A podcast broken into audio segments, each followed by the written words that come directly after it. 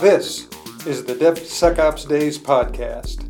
DevSecOps Days podcast is supported by OWASP, dedicated to enabling organizations to conceive, develop, acquire, operate, and maintain applications that can be trusted. And with support from the Sonatype Nexus platform, allowing companies to automatically control open source risk. Everywhere I look, you guys are there now. You're visible. You permeated the industry. How did the year go for you? As far as when you think about 2018, you guys have made some major leaps this year. How did that go for you guys? Yeah, it's it's interesting because in some ways, for the last few years, every year has been a good year, right? So that's that's that's a good good part of it. But if you actually look at how it works, what's interesting for me is the underlying layers that sustain this digital transformation, things like cloud and containers and so on, they're constantly evolving. and so, if you look at a few years back, it was, say, Docker and then Mesos and a bit of Swarm, and now it's Kubernetes. And it seems like Kubernetes is for real, right? But uh, it's, it's interesting because lots of organizations, including ours, were in a position where you either uh, surf those waves because you have to, because that's what customers are expecting, because that's a new thing. They're going to be investing not for the next two years or three years, they're going to be investing for the next five or ten years. So you need to show that you understand those, those behavior and, and, and you're, you're sticking to, to, uh, to the new way. On the other hand, it's frustrating because some of those waves come and go. And, uh, and so you have to make investments that you know might not be the, the final investments. And so part of your investment needs to be spent in keeping those foundations strong and up to date. Uh, and then obviously you need to also invest in building net new value, new features on, on top. And uh, I don't think that's unique to, to CloudBees. If you look at the space of repository or testing, or you can look at everywhere, yeah. you've got the same behavior. And you could certainly say, you know what, let's not do it. Let's wait three or five years and, and we will do it then. But uh, you, you just become legacy in no time it's too in this late. industry. It's yeah. too late. When we started uh, working with you on the conferences, when it first started, you had 200 people at the first conference. Yeah. What, what's going on here? What do you got coming this week? So I think we're going to be uh, about 2,000 this week. Yeah. And um, not just that, but we realized that a lot of for lots of European it was hard to travel and justify investment to cross Right. not just the ocean but uh, the country, um, and so. Uh, we're going to have a new one in Nice, a European version in Nice in France in about a month, and uh, I don't know how many we're going to be, maybe 750, maybe a thousand. So if you look at the net increase, Yeah. uh, the sum of both, it's it's pretty pretty impressive. Yeah. How are you guys utilizing the community? Are you taking input? Um, are you building a network of advocates? How are you utilizing it? It's it's an interesting topic, and I think one where there is no constant answer. We have to modulate over time because CloudBees is changing, the community is changing. So Yeah. it's like it, it feels a bit like a married couple, where uh, once in a while you, you need to uh, readjust uh, to be uh, to, to, to, to, to, to be a, a good couple. Where it, it gets interesting is when you have some big changes, some big transition, not just evolution, but more like revolution. Yeah, yeah. And when those occur, you it, it doesn't depend so much on the processes, on the governance, on uh, the community in terms of uh, velocity of the community or inertia of the. It's it depends on people, specific individuals that can bring the spark that says, "Well, wake up call, we're going there. I believe in there. Let's go," and people follow or don't follow. And I think we're a bit in that situation where um, you have a lot of users that are fine with Jenkins as it was 15 Mhm. years ago, 10 years ago, five years ago. And now some other people are saying, well, yeah, that's fine for those type of use cases. But look, when we do Kubernetes, when we do serverless, when we do this, this, and that, we need something different. The way we want to deploy things changes. And so either you ignore that or you don't. And I think those are the typical changes that are not so much dependent on a community, but more independent, uh, dependent on, on a person standing up and saying, This is my vision, and I'm going to show through code how it works. I, I feel like sometimes this is where companies can be helpful, because for a com- for a community to somehow elect or, or get somebody to magically stand up to do that, it's pretty rare. And this probably explains why so few communities are very old, right? You have Linux, you have uh, Apache, you have a number of, uh, I'm talking about HTTPD or, or some other project. So you have some long standing projects that exist, but you, you also have lots of communities that had a great ride for five years or maybe seven, eight years, but then disappear and vanish because they don't make sense anymore. And so, if I look at the last 12 months, I'm super excited by what James Strachan has done with Jenkins X, for example. Taking the good thing about Jenkins, but also taking a much more radical approach when it mm. comes to fitting to this new way of doing things, a very opinionated way. Not, you know, oh, we have 1,400 plugins, figure it out, but more, well, yeah, you might still want to figure it out, but here is my way, and I think it's a darn good, good way. And what's interesting is that it creates almost a vacuum of energy, not not a negative vacuum, but more like you know when uh, you have two sports cars and the one behind is, is, is sticking behind because it knows it can it, mm-hmm. it, it can benefit from this vacuum from the car behind. And what we've seen, what what uh, Kohsuke announced a few weeks back, with uh, all of those projects uh, towards the renovation of modernization of Jenkins, um, and you know uh, configuration as code, uh, cloud native uh, engine, and uh, and so on and so on. So he, he's building this vision for a, a, CI engine, a core CI engine that's much more modern. Uh, without leaving behind the people who don't necessarily want or benefit from, from that. But we're going through that transition right now, mm-hmm. and it's, it's extremely interesting to watch. Ann Winblad has said that basically we're headed towards the API economy in that if you don't have the ability to be integrated with all the other tools, you're going to get left behind. You guys look with the marketplace; it looks like you've done well with that. Yeah, I think it's a good it's a good observation. The, and you see it with SaaS, for example, right? It's a world of API, and and one of the key problem becomes this uh, the cost of integration among products, yeah, yeah. and so coming with i think that's one of the benefits of opinionated approach. It's not just around apis but it's also about preferred integration out of the box integration and saying okay you might want to do uh, uh, borderline things that's fine you can do it we have apis but out of the box here is what we propose uh, should work well. Uh, so i think it's a good approach. Everywhere we go we're seeing cloudbees and we're seeing jenkins as part of the pipeline where do you, as a CEO, visualize yourself in the DevSecOps pipeline? We don't really see ourselves as playing as a DevSecOps vendor per se directly, right? We want to collaborate with company to do that, and and we think it's a space where you can find lots of great companies with great innovation already. So that's not necessarily a place where we want to go but integration with those systems is extremely important. Mm-hmm. And that's part of the things we're going to talk about at, at Jenkins World this year. Um, it's around the, the future of where we're going as a, as a company. And um, there is this tension that, that I think uh, will em- start to emerge more and more in the next few years around, on one hand, this desire to enable and empower developers. And, and that's great, right? That's what we're doing with CI CD and the DevOps strategy. It's yeah. all about empowering uh, developers. And that's great, but then you fast forward and you imagine you have a thousand super smart guy fully empowered to create new stuff well, that's great, but what is going to end up in production? Well, the sum of all of those creative threads being pushed to production, you know, those millions of parallel threads of innovation being pushed, and it feels like there is a lack of governance there, right? And so developers want to be empowered, but organizations want to feel like they're fulfilling their responsibilities and that the CEO can sleep at night. And so, how do you make those two things converge? And that's, that, that healthy tension is unavoidable in any creative process within a structured environment, right? You have some always a check and balances somehow.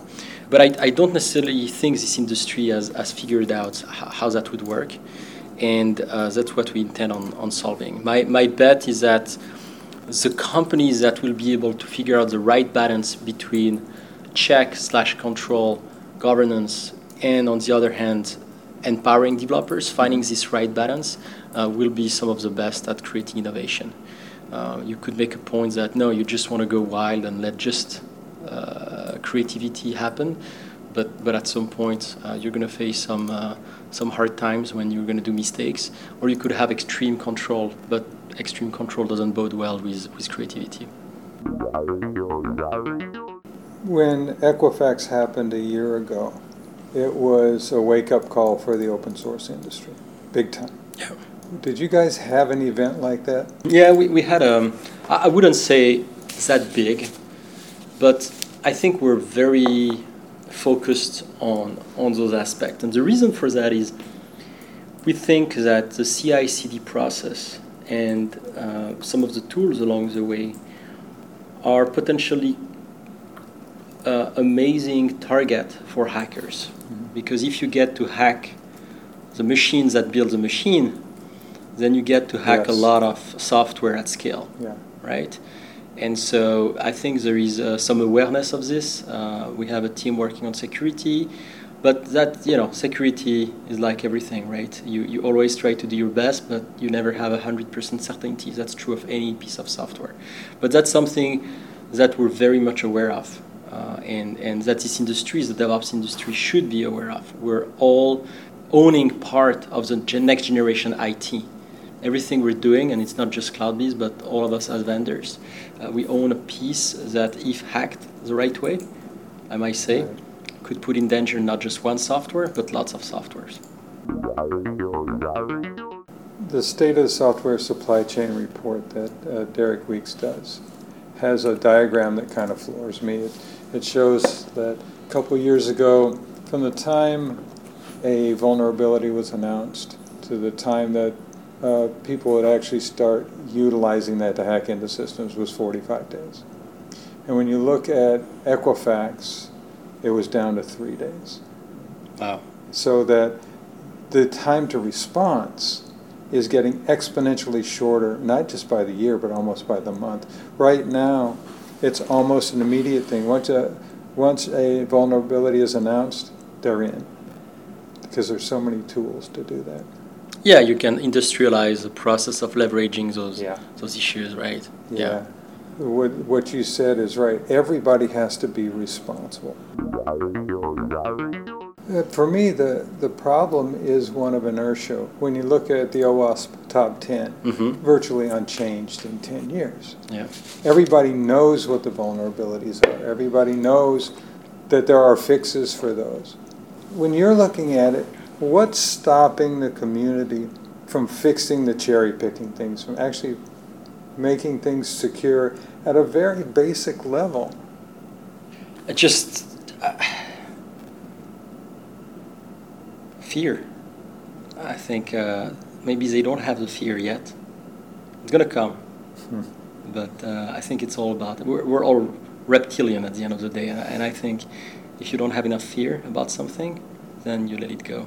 There has to be some kind of triggering event that acts as a catalyst for people to change. Yeah. Nobody's going to change if things are going okay. Exactly. Yeah. And and you know I, I don't want to uh, go too much philosophical but I'll do a quick Please parenthesis do. if you don't mind. But yeah. it, to, to me, and, and I'm not sure, have you ever watched this movie called Zero, Zero Days? It's, it's around this, um, this, uh, this quote unquote virus um, that was done by the US government back in the days to stop the, uh, the, the, Iranian creation of, of enriched uh, uranium. Uh, Kim Zetter's book. And yeah. well, there is a, a movie as well. Okay, and, good. and it's yeah. it's very interesting. Lots of, of great people being interviewed. And what's the bottom line of all of this is that a lot of our infrastructure, we're not talking here about banking applications, whatever, right? Uh, those are important, but even baseline infrastructure mm-hmm. is based on computers that are 20, 25 years old, sometimes more.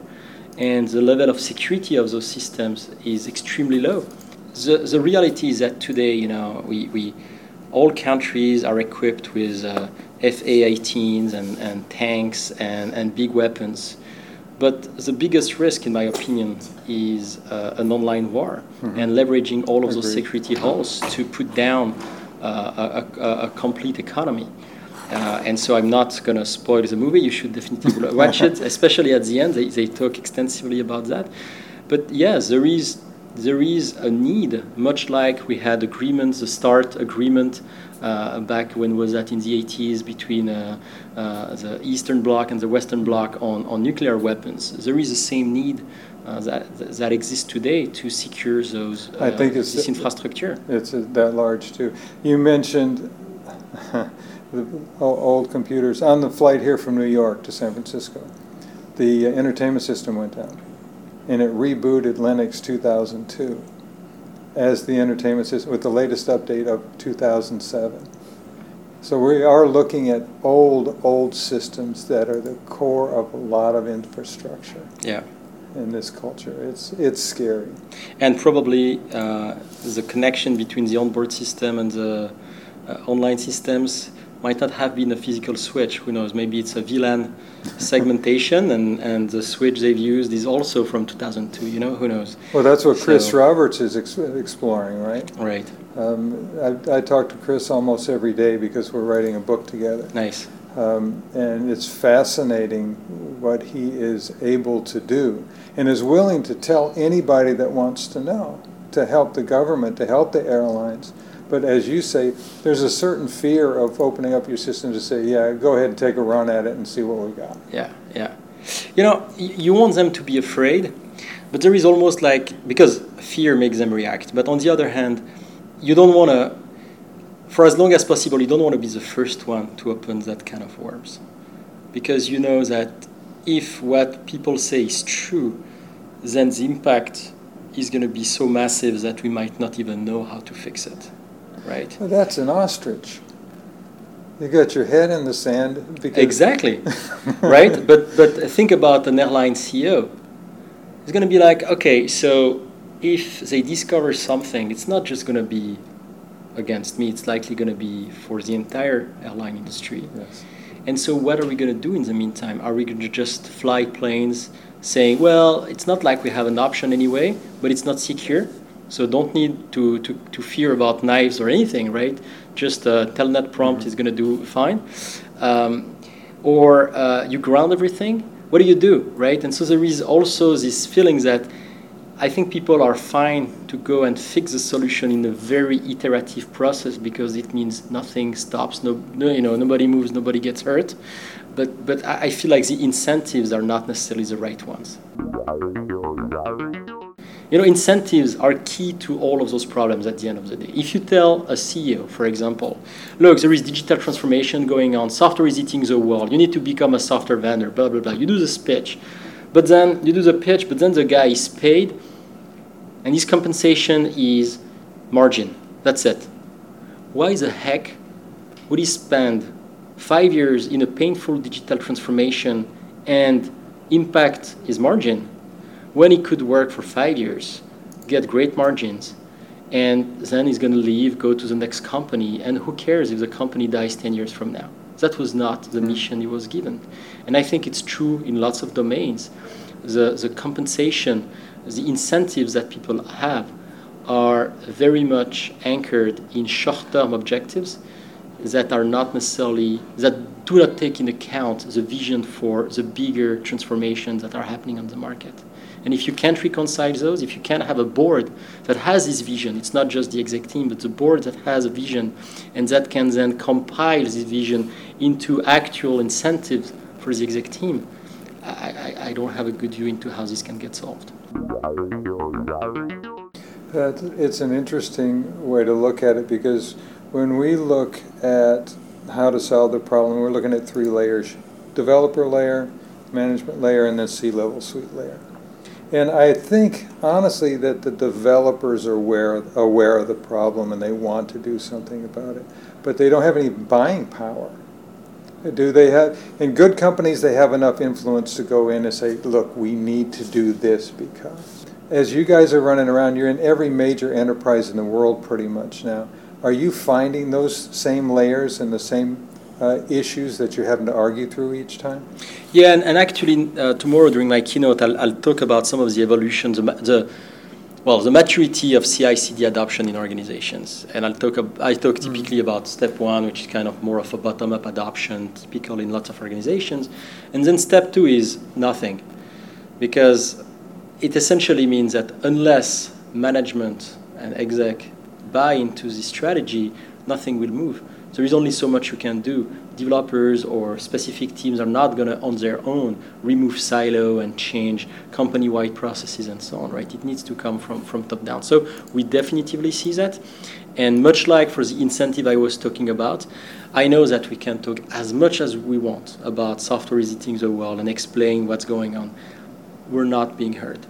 The only thing that makes company move is once you have a maverick company comes on the market, leverage software to win, and then mm. it's a big wake up call. It's like, oh, why don't we do that? What's going on? And big discussion, big uh, uh, restatement of the vision and the mission, and so on, and things move because suddenly the incentive have to be reset on those new targets, right? But unless that happens, so that's the main trigger. Yeah, yeah. For the acceleration, there needs to, to get this buy-in, but competition is is from what I've seen, obviously you'll find leaders in any in any domain, right? Mm-hmm. You'll find banks and, and whatever companies or the, the Netflix that are the first one to have that vision and execute on that. There's a there's a maverick I'm talking about. But if you really look at at, at the rest of the market, uh, it, it, uh, it, it, needs this competition. Just look at cloud adoption, right? 2010, when we started at CloudBees, we're a platform as a service purely on the public cloud and so on. I remember going to Wall Street, and I'll never forget the, the look on their face. They, they probably thought I was very cute talking about cloud. You know, it was all about how, no, you're not getting it. Uh, we have so many uh, constraints and policies, and, you know, our data centers are great, and, and this and so on. And they were essentially telling me how banks would never ever be able to adopt the cloud unless one do it you know and when one company started doing it then it's the reverse becomes true. It's like okay so tell me this bank is going in the cloud. So are they going to go in jail? Or did you screw up and you were not quite right? Mm-hmm. but it's one of the one of the two right? It can't be it, it can, it's one or the other. That's it. Mm. and same thing same thing